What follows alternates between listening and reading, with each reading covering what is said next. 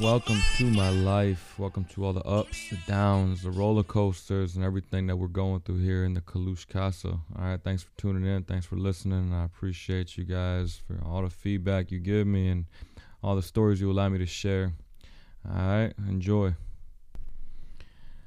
From having the kids and the nanny and uh, the new adjustment in the house to you know everything going on in my head and this whole process from the first minute, you know, um, has been just. Uh, short of insane, right? And I tell you guys, there's there's really no way to break it down unless I just you know start. Just the, the whole process just felt um, jaded. It felt you know shitty. It felt like who do you trust? Who do you talk to? You know, and um, yeah, both of us had accumulated you know a certain amount of things over the course of our life to to go have to think about everything that we have together and think about you know what she had alone and what I had alone or what I had to switch over to or, or you know I mean what I had to switch everything to was just it was overwhelming and just emotion after emotion after emotion. Grief responsibility stress uh, loneliness emptiness you know questioning uh, what the hell you know just why why did all this happen and at the same time trying to keep everything together to be that rock that people that can you know people can rely on or people can lean on because um, everybody can't just cry you know everybody can't just be down all the time somebody's got to step up in a moment like that and just be like all right you know let's unfuck this. Let's figure out you know it's gonna can't do anything to change the past but let's see what we could do about this future. And i felt like that's what i had to do. That's what i had to say to myself to my kids to the people around me and it was just unreal. So I, you know, um, I had a couple of days off from work, and uh, my detailer, you know, hit me up and said, "You're gonna be over here for humanitarian orders um, out here in, in, in Virginia Beach at this command." And I get to the command, and you know, it's temporary spot, six months. If you don't know what military lingo is, humanitarian orders are, you know, for you to deal with what you gotta deal with at home or whatever the case is uh, some life stressing type issues, you know, that you only happen once here and there. So six months of these orders. So I get there and everything is, you know, it just it's weird putting on that uniform again. It's weird uh, doing what I gotta do. I have uh, some great neighbors, Rocky and Karina. They were watching the kids at the time, just to to help me, you know, I, I had to go back to work, right? I, I mean, not that I wanted to, but I had to. So uh, they watched the kids while I did it. At the same time, you know, day in and day out, as soon as like, you know, September 1st or at the end of August, beginning of September, I started going on this au pair website. So au pairs in America and culture care to find myself an in-home nanny. You know, I looked at the the drop off and pickup locations in the area, but the the wait list, the COVID restrictions, the fear of you know having a newborn around a whole bunch of dirty ass kids just didn't do it for me. So I looked at the in-home nanny thing, and I tell you, man, I uh I put my application in two websites, Culture Care and Au Pair in America, and started looking around at uh, some of these young ladies. And if you guys aren't familiar with au pairs, their age is 18 to 26 they come from overseas on a J1 visa, and you know they're regulated by a State Department. You work on 45 hours a week, and you know you pay the agency something, and you pay them something.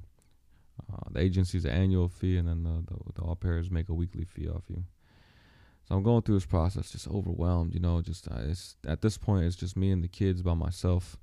So when I get them to bed, you know, after the, the shower and brushing the teeth routine for Ava, and after the the bath and uh, you know, milk and rock you to sleep for for Thanos. Um, when it's time for me to actually go to bed, I was awake. I was on these websites and I was looking through profiles and bios and reading, you know, uh, reviews on these young ladies. And when I found the ones that I, you know, I was piqued my interest, I had to do a you know um, an interview with them. So I'd be on FaceTime or on Facebook Messenger video chat or on Skype or um, WhatsApp video chat, and I'm uh, I interviewed probably I don't know like 50 women at this time, And then the agency that I, I found a woman with, or a young lady with, uh, Culture Care, told me, you know, they couldn't give me an au pair for six months after this tragic, you know, incident happened in our family because they, you know, they try to guard their au pairs from it. You know, they could have told me that earlier, but nonetheless, you know, I had to, I had to jump that hurdle. The lady there, though, she had lost her mother when she was five. Um, the lady at Culture Care, and she had suggested putting up or you know joining one of these Facebook groups for au pairs and uh, just putting up our our hey we need au pair story type thing. So literally just took a picture of me and the kids, put it up, and Jesus Christ, you know the the outreach, the responses were just bananas, overwhelming, overwhelming. All right, I, I put this uh, picture up of us, and I just you know very very vague say you know I just lost my wife. Um, I needed an au pair, looking for somebody to come as soon as possible. Um, help me out with my two kids. And when I tell you, uh, like you know, two plus thousand likes, one plus thousand comments, and then my inbox. Jesus Christ, my Facebook Messenger inbox. To go through all of those messages, I just I literally went to sleep after I put that post up. I woke up and it was you know a thousand plus messages, and these were video bios, these were actual bios, these were links, these were you know people sending condolences, whatever the case was, and asking how they can help her.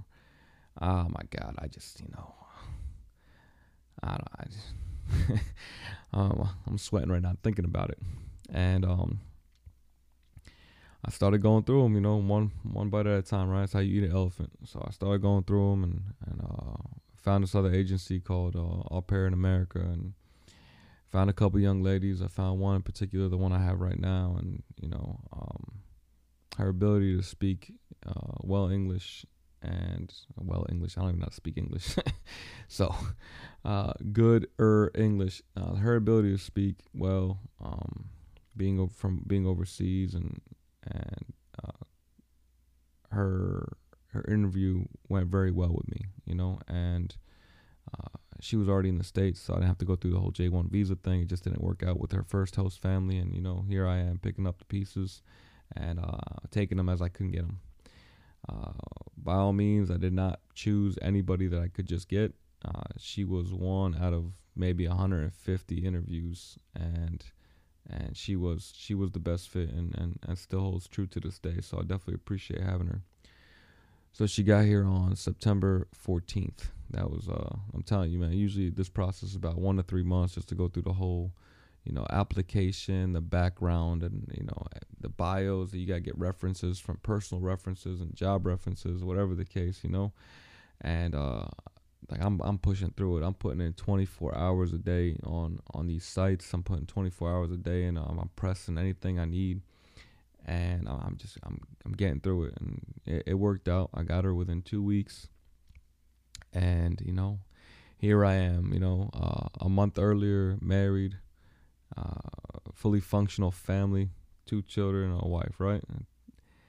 And now here I am, a widowed father, two children, and a 22 year old in home nanny that I had to acclimate to. I had to adjust to. I had to give up my guest bedroom to. And, you know,